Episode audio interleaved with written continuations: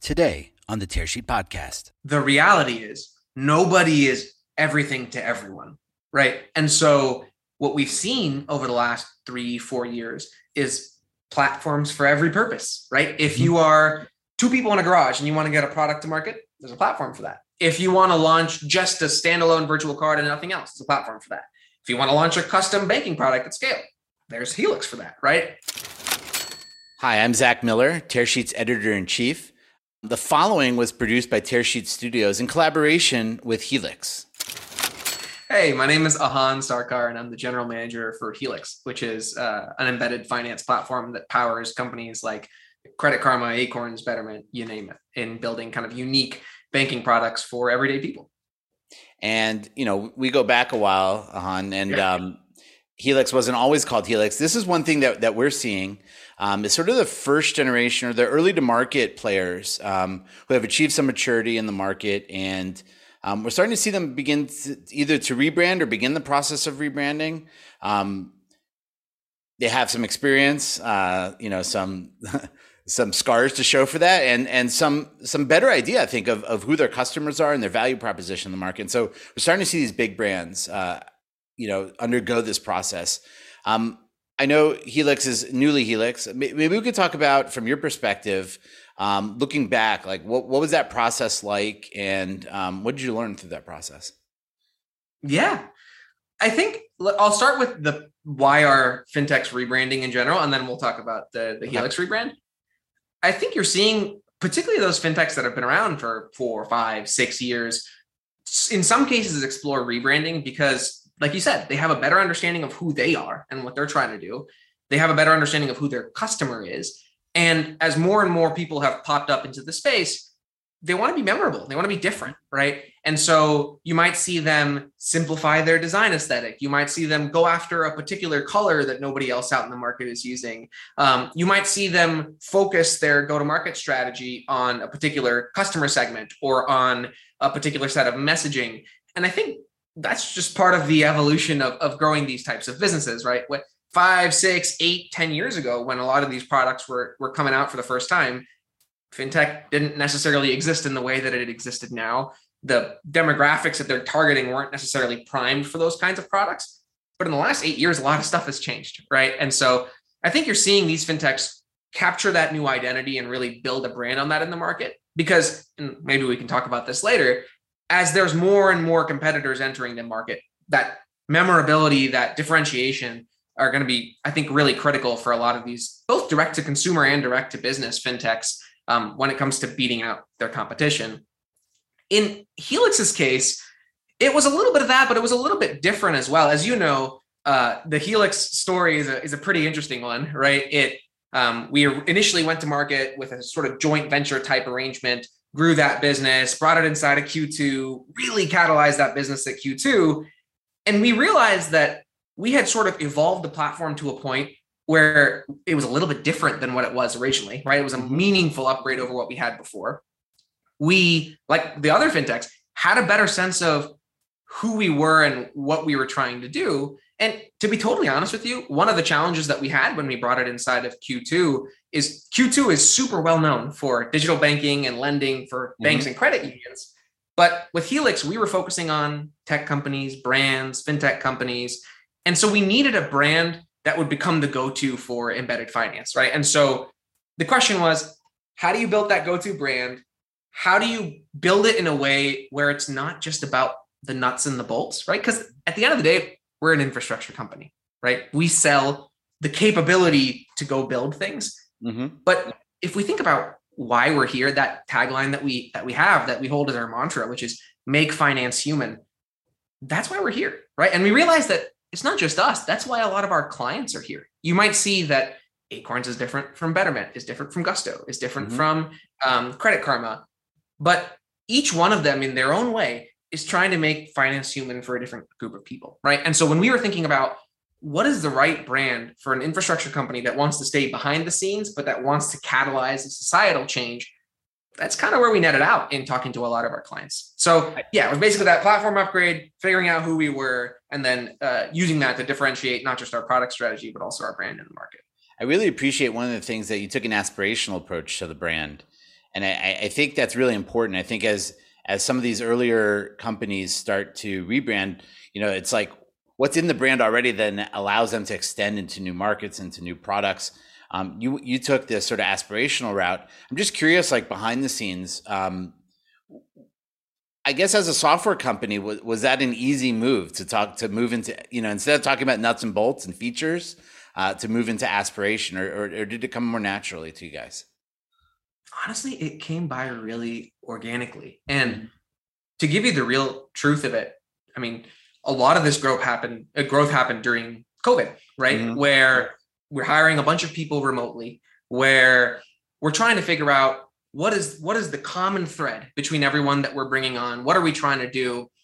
And we found ourselves like when we get excited about what we're doing at work, we get excited about a new product someone's building that no one's ever done before. We get excited about that customer who calls in and is like, I didn't have to go to a payday lender because I got my free free cash advance. Like we get excited when we do a billion dollars in early ACH deposit because that means people got a billion dollars earlier to do whatever they needed to do, right?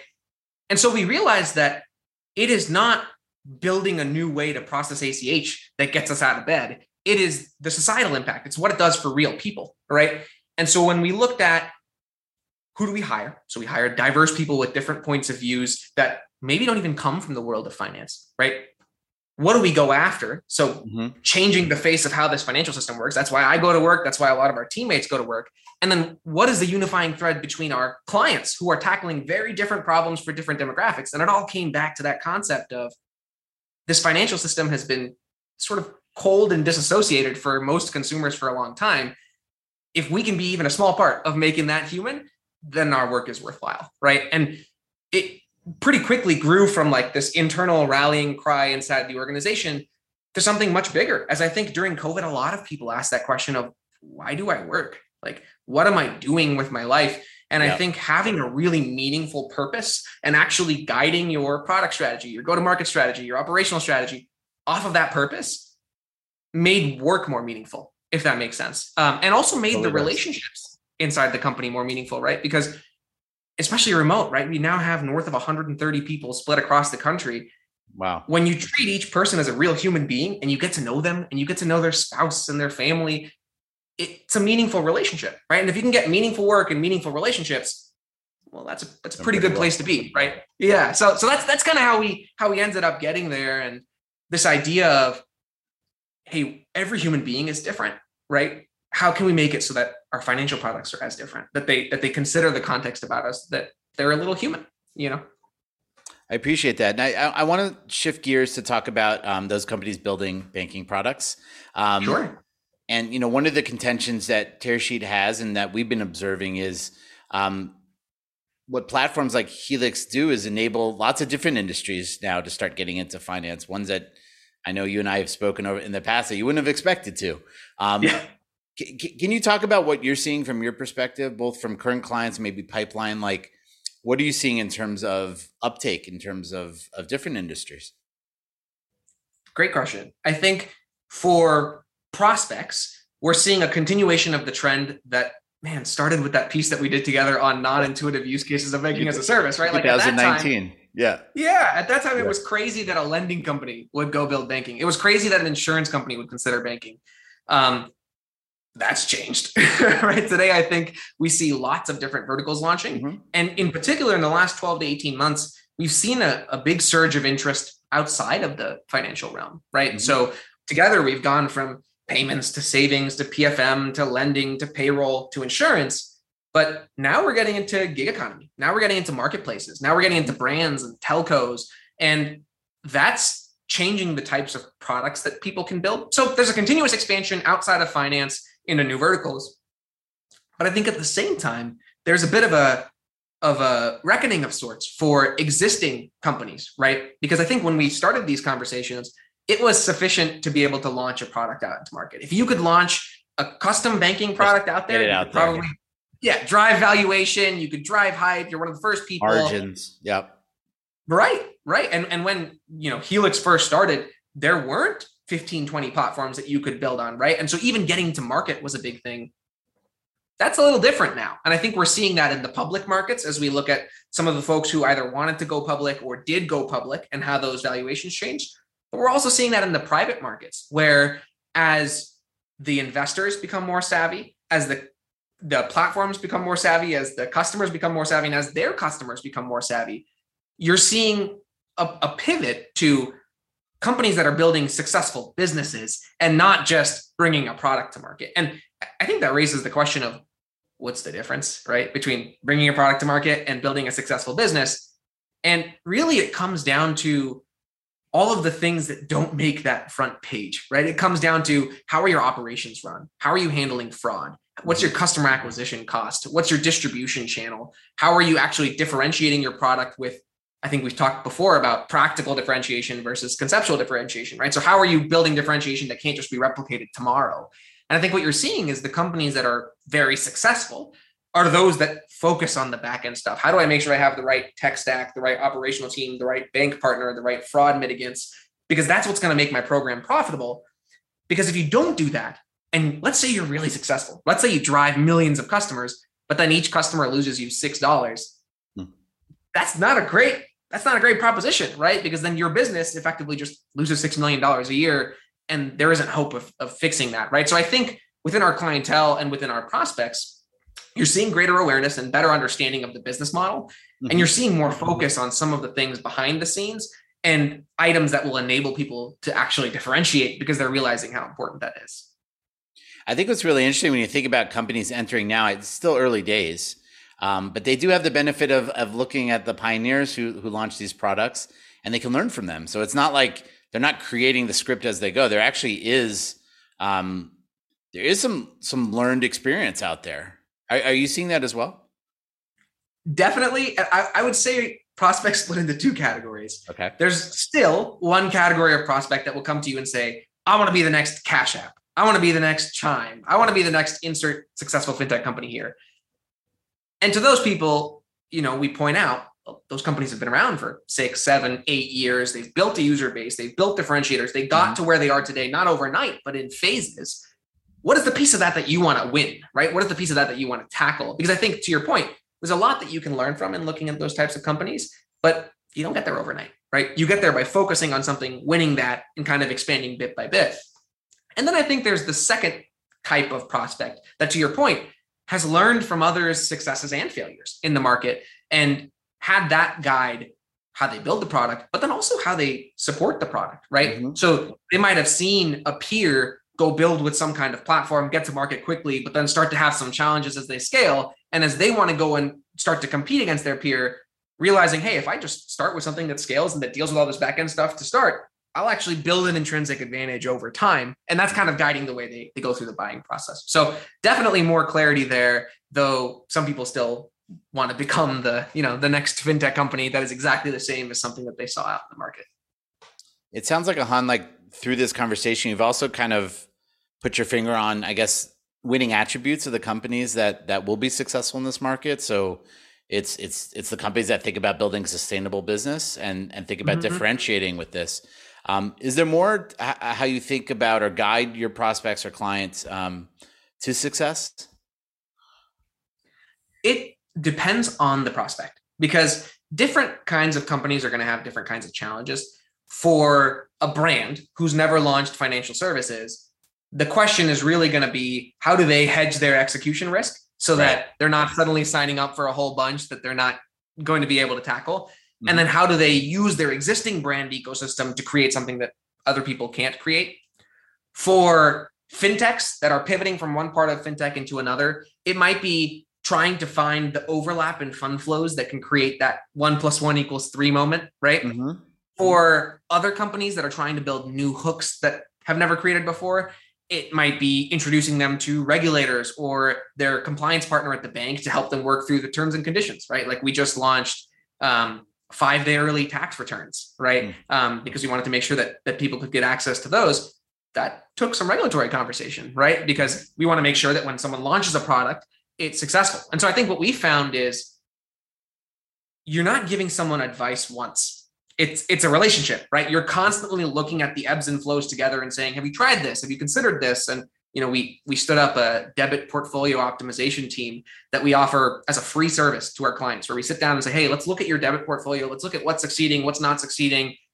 And even before that in the process, when they're building their portfolio, if they want to know what's the best way I can design an onboarding process, how could I design this screen so it doesn't jut out in my existing application? It's that kind of help, right? Mm-hmm. And sometimes people see that and they say, why are you spending all this time up front for free before you've even cut a deal? And the answer is simple. The answer is for us, it's a quality, not quantity deal, right? And so everything that we can do to improve their probability of success in the long term pays off, right? So um, we find ourselves giving guidance across that spectrum, um, and and companies sit at different points in that spectrum. Some companies know exactly what they want, exactly how they're going after it, and it's a very um, tactical comparison between technology, operations, et cetera. And others want more assistance in their go to market, and we're kind of there where they need it. So, so let's continue to talk about the platform um, and other platforms. So, um, sure. one of the things you know that has has occurred since you and I have started speaking years ago is um, there are more platforms out there. There, there are more entrants in the market. It's gotten crowd more crowded, and so um, how do you think about um, this increase in in options um, for for companies building brands? First of all, it's really exciting, right? Yeah. I think the reality is nobody is everything to everyone, right? And so what we've seen over the last three, four years is platforms for every purpose, right? If mm-hmm. you are two people in a garage and you want to get a product to market, there's a platform for that. If you want to launch just a standalone virtual card and nothing else, there's a platform for that. If you want to launch a custom banking product at scale, there's Helix for that, right? So I think what you're seeing is across the spectrum of what is the size of client you go after and what is the complexity or use case that you're going after. You're seeing different platforms kind of fill different pieces of that. Now, the natural consequence that comes from that is platform differentiation becomes important, right? Right. I think because because the product that what happens is convergence, right? Like everybody seems to offer something similar and all the words are the same. Yeah. Right. All the words are the same. It's like when we went to market in 2016, 2017, it was like, what is banking as a service? Right? right. And then around 2019, when you guys did your embedded conference, it was banking as a service is everything. And then now it's, I can't tell the difference between these banking as a service providers. Can you help me under, understand that? Right. And so I think, and actually, we opened this podcast talking about um, Helix, why we did the rebrand. Really, the, the rebrand was a sub of the overall strategy, which is we realized that, hey, within that spectrum, we do best with the largest clients and we do best with the most custom type deployments. We don't do the like get a vanilla product to market quickly. It's not our special sauce. Our special sauce is how do we take your existing business, how do we take banking, and how do we combine them to make something new? Right. Mm-hmm. And so when we thought about, okay, how are we going to go build a brand to reflect that? That idea that a Helix takes the same building blocks, but you can make different human beings, animals, whatever, was what we what we rolled with, right? Because at the end of the day, what we're helping people do is take those building blocks, accounts, cards, payments, data, whatever, plug that into their business and build something new. And so as we've gone out into the market, people are starting to realize, oh, Helix is the one who works with those larger companies, who builds those custom hooks, et cetera. But we have people who come to us and say, hey, I want to launch products internationally. Are you the person? We're probably not, but we'll refer refer you to someone who is, right? Or mm-hmm. I I just starting a business, want to get it to market, and I'm looking for a virtual card. Again, probably not us because we work with slightly larger companies, but we'll send you to the right person, right? And so I think you're seeing this pl- proliferation, sorry, of options for people, and that's creating different paths to market. That's creating better awareness of the technology that exists behind the scenes, um, and in general, it's creating more options for consumers, right? Who until now have basically gotten option A or option B.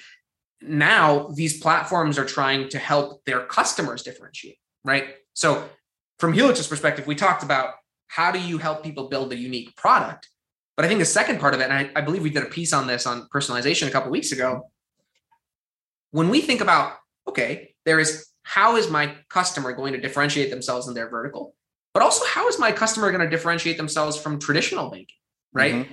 And we realized, well, in traditional banking, because of traditional cores, consumer products are kind of one size fits all. So what if we could help you use the context that you have about people to make a more unique product? Well, that's not something that you can replicate overnight because that requires you to change the fundamental system that things are built on, right?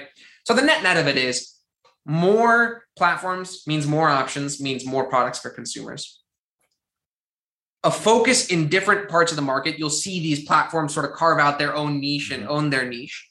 And within that context, differentiation, recognizability, those are all things that are going to be critical. Um, and the pros and cons of different platforms will vary based off of the types of audiences they address. I mean, I know you've been talking to a ton of platforms, I would say, over the last four or five years. Have you seen a, a similar evolution or something yeah. different from your side?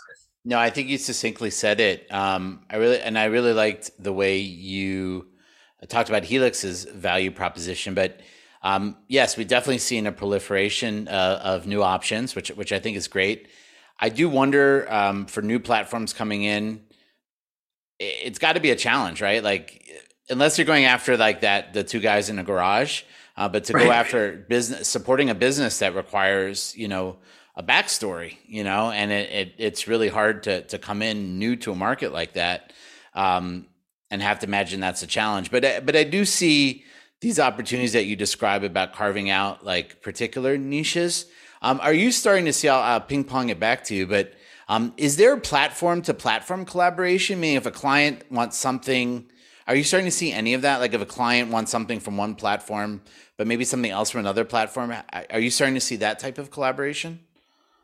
Absolutely. I mean, in some ways, you could argue that Helix is already there, right? Uh-huh. So, for example, today, if you want to onboard a customer through Helix, we have a couple of onboarding partners that we leverage, um, Socure and IDology, right? Mm-hmm. And we'll use that platform to go take you through an excellent onboard process. Because look, we're not arrogant, right? We don't think that we're going to build the best single thing of every single part of the services we know that there are companies that are exclusively focused on each piece. And so the question is, where are we efficient and have a competitive advantage? Where do we not? And where is partnership the right angle? And in other cases, where are there other corp dev items that we can take into play to go bring those as options to our consumers? But within the Helix platform, you'll see partnerships on discrete things like IAV, instant account verification, or a KYC or fraud mm-hmm. management. You'll see uh, more broader partnerships with functionality that is complementary but not connected into Helix. Mm-hmm. So, for example, if a customer today wants an investing product, we have a partner that we you know refer them oh, over into. Makes sense. And and so I think you'll see you'll see that overlap. One of the things though that um, maybe we think about a little bit differently than other folks out in the market. I think what you're starting to see in that vein is a lot of what I'll call tack on partnerships, right? Mm-hmm. Hey, I want to do this thing. This partner does it. I'm just going to set up a referral agreement with that partner and say that I offer that functionality, right? Yeah, what do you think and, about those types of, of agreements? Maybe I'm kind of. I'm curious where this leading. is leading. Yeah. Yeah, I mean, I I think it, in from some angles it makes sense for the company who's doing it and for the partner, right? For, because for the company, it's like, how do I solve for this uh, part of my use case that use I don't case. have the resources to solve for? Right? Mm-hmm. And for that other company, it's like, how do I get access to new distribution, right? But I like to think about things from our client's perspective or from our client's client's perspective, right? And if I'm getting the exact same thing that I would get somewhere else through you, but I'm paying you more because you're a middleman in the process and it's going to be more expensive than going directly, what value does that bring me? And it more more importantly for my consumer who I'm trying to go give them a unique product, what value does that bring them? Right. Mm-hmm. And so as we think about adding partners, again, we're not arrogant. We don't think that we're going to be able to do everything for everyone. But if we're going to incorporate a partner, what we try and figure out is how do we incorporate the Helix DNA into that product so it is a meaningfully better experience, right? So to give you a, a simple existing example, if you look at our, our partnership with Visa DPS, Visa DPS is the largest debit processor in the United States, right? Mm-hmm. And we we do our card processing by and large through Visa DPS. But one of the gaps that we realized existed as a multi to multi platform, right? So we have programs who may have multiple banks and we have banks who have multiple programs on them. We realized that there was a gap from fraud management perspective, right?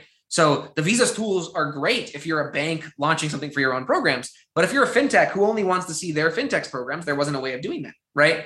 And so we sat down and we said, okay, how do we partner with Visa to get access to those tools for fintechs without having to become PCI compliant, all that kind of stuff? We spent eight plus months building it.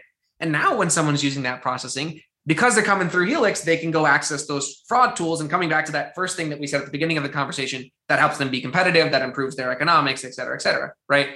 I think as you look into external functionality, so one of the things that we're just starting to explore is credit. The question for us is not just how do I reskin another credit provider and sell it to you and make some margin, right? The question is we've built a best in class debit product. We know there are challenges with credit where credit scores don't encapsulate all the context and we philosophically believe in designing financial products, leveraging the unique context we have about people.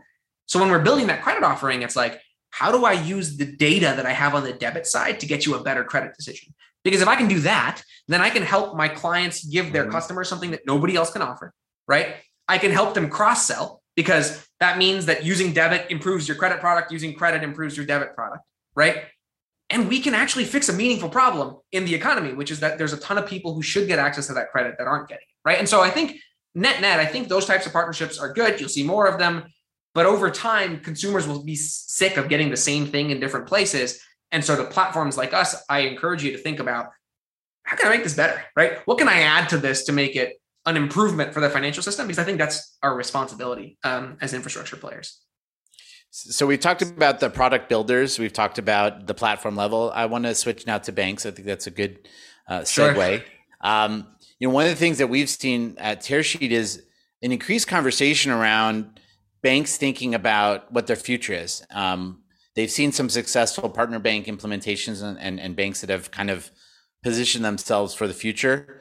I don't know how. I know those are conversations happening. I don't know how many new brands we have necessarily have made that jump yet. Um, what are you seeing from from your side? As you know, I know that you work closely with a variety of different banks. Um, what are you guys seeing?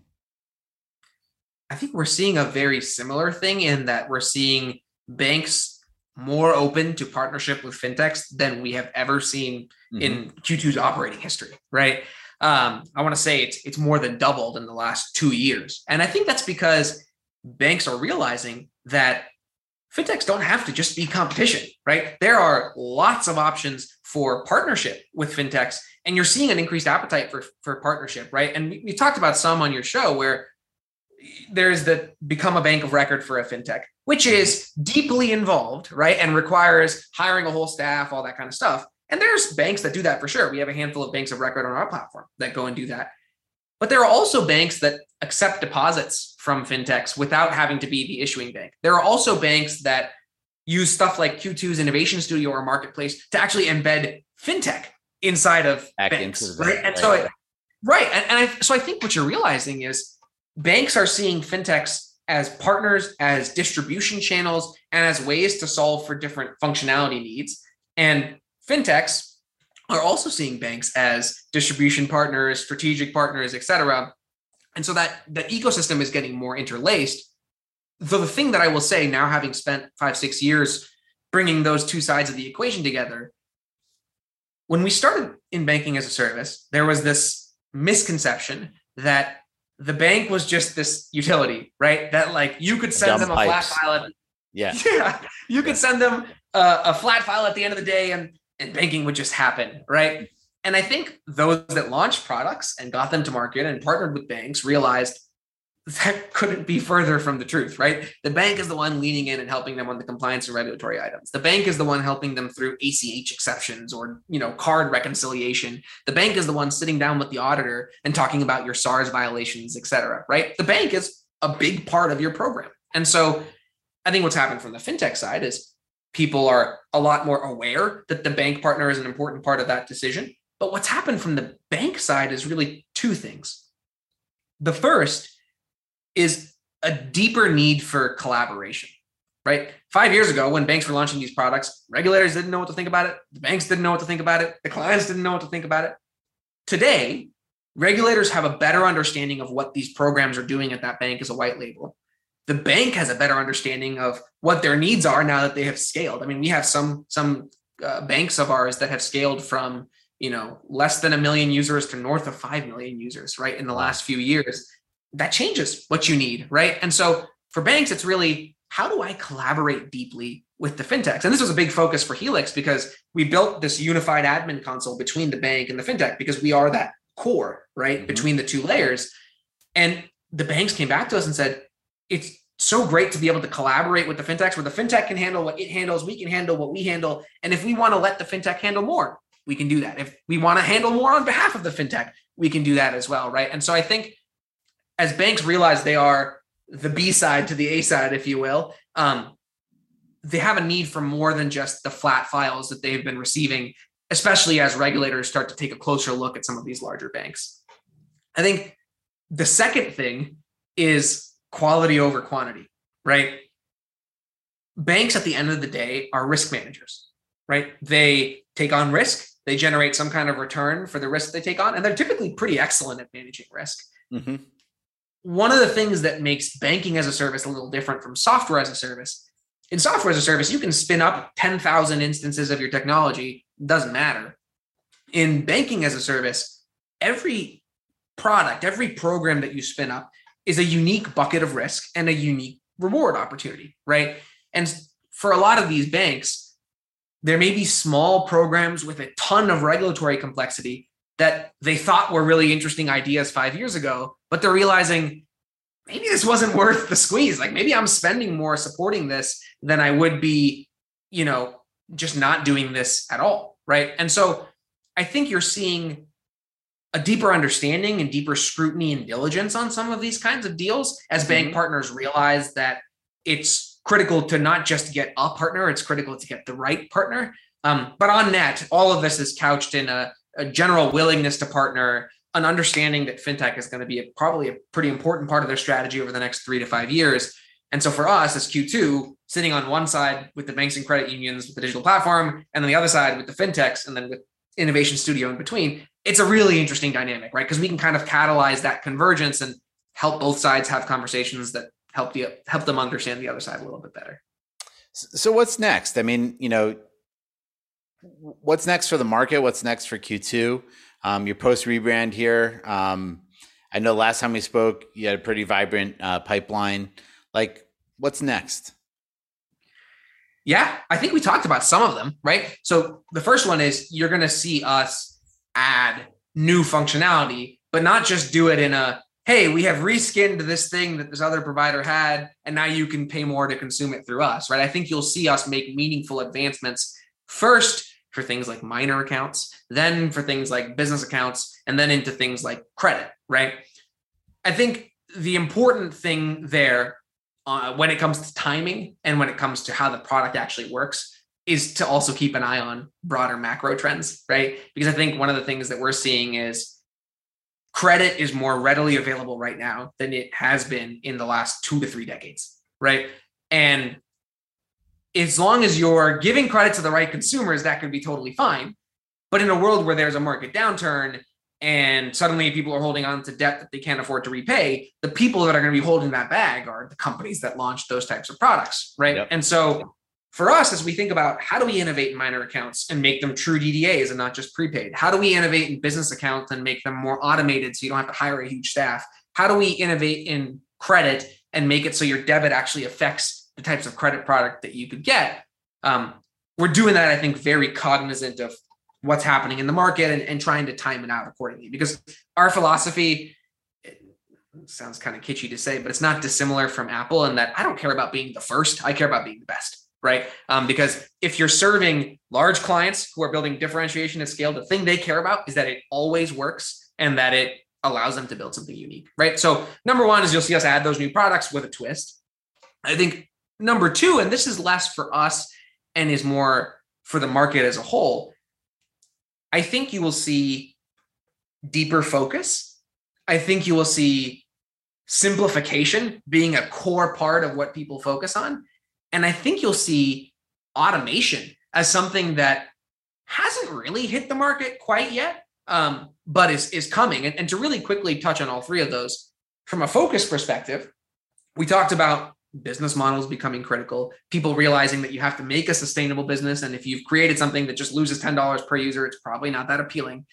And so instead of trying to be everything to everyone, I think you're starting to see companies say, "Hey, I'm going to own this thing. I'm going to I'm going to be the best in this vertical and I can kind of expand from there." Which for us is refreshing, right? Because that's where we think there's real value and where you can create differentiation. From a simplicity standpoint, I mean, your bank account has kind of been the same thing for the last 30, 40, 50, 60 years, right? Why has nobody simplified what it takes to manage your money? Like, why has nobody simplified what it takes to actively maintain your budget as opposed to just set it and be told that you're over it? Right. And so I think people don't want to do more work, right? They hire products to do jobs for them. And so mm-hmm. the simpler you can make that job for them, the less analysis paralysis they'll have, the more they'll actually engage with your product, right? Because I'll tell you, we've seen, let's take rewards, right? Two customers, one will launch a rewards platform with 12,000 options, right? That you can get any of these 12,000 options. And one will launch a rewards program with five options, right? But those five options will be based off of what you spend. I will tell you 10 out of 10 times, even though there are 11,995 less options with number two, they will get way more engagement because people will open the first one and say, I don't know how to deal with this. I'm going to, I'm going to close it. Right. And as part of that simplification, personalization is going to be so important. Right. Because if those five things are the wrong five things, I'm never coming back. It's a total waste of my time. Right. But if they are the right five things, not only am I coming back, I'm sharing it with you right? I'm saying, hey, you got to try this, man. They give you these crazy rewards that I haven't found somewhere else. So that personalization, simplification, hand in hand, I think are going to be relevant. And then third, automation. I mean, we talked about a parallel who's actually a customer in, in Betterment at the beginning of this call, right before we hopped on, right? But what Betterment did to investing is what I think you will see happen to banking over the next five years, right? Mm. Which is to say that not everyone's going to want their finances on autopilot. Don't get me wrong. Some people will want to be active. Some people will want a little bit of help, but not much. And some people will want you to deal with everything. Right. But now that the capability to move money, make those decisions, et cetera, is modularized, I think you'll see more and more companies do things like what Envel is doing, right? And actually automate parts of your financial life so that you don't have to think about it, right? Because that's that's going to bring you as a consumer a ton of value I mean, I, I know I told you that in 2017. I'm still waiting for people to really build deep stuff there. But I think there was enough low hanging fruit. Yeah. It's coming. There was enough low hanging fruit in the short term that people could get to market without doing the hard thing of building that automation. But I think you'll start to see that as a deep core differentiator that some fintechs rely on um, to stand out and to build a better operational model. And then the last thing I'll say in terms of what's coming, I, I'm sure you've kept an eye on the recent massive acquisitions of cloud native cores, right? Um, and it's interesting for us in the infrastructure space, as you know, Helix is a cloud native core. It was the first one purpose built for embedded finance. And for the longest time, all of our competitors were by and large middleware on top of a legacy processor. There, there weren't too many people who were cores themselves, right? The interesting thing for cores that are pivoting from being a digital bank core for a bank to launch a digital offering into embedded finance is going to be going from one to one, where the bank is the one serving the programs, is the one doing the customer service, into many to many, right? Where each program has different thresholds, each individual has different controls, uh, and it all just kind of has to work together, right? And so I think you'll see two things. One, you'll see a a growth in the the value and the number of these cloud-based cores because they solve some of the intrinsic challenges that people who built on middleware are facing as they start to scale into the millions or tens of millions of users. I think you'll see some companies try and build that core themselves as they try and, you know, bring that in-house and for some it will be a natural fit for others they will realize it's a hell of a lot harder than you might think at first right we spent eight and a half years working on ours and we're still chugging away right? And then I think you'll see within the realm of highly valued cloud native cores, you'll see that transition happen into embedded finance successfully for some and unsuccessfully for others, right? Because it turns out it's not particularly trivial to go from single to single to multi to multi. Um, but I think those that make that transition are going to be really successful um, because they'll be able to leapfrog as we have over some of the traditional um, architecture and offer things that you can't unless you own that technology stack, if that makes sense. Ahan, it's always great to talk to you. Um, thanks for joining us on the Tearsheet podcast. I really appreciate it. It was a pleasure to get the chat, and I'm looking forward to the next one. Man.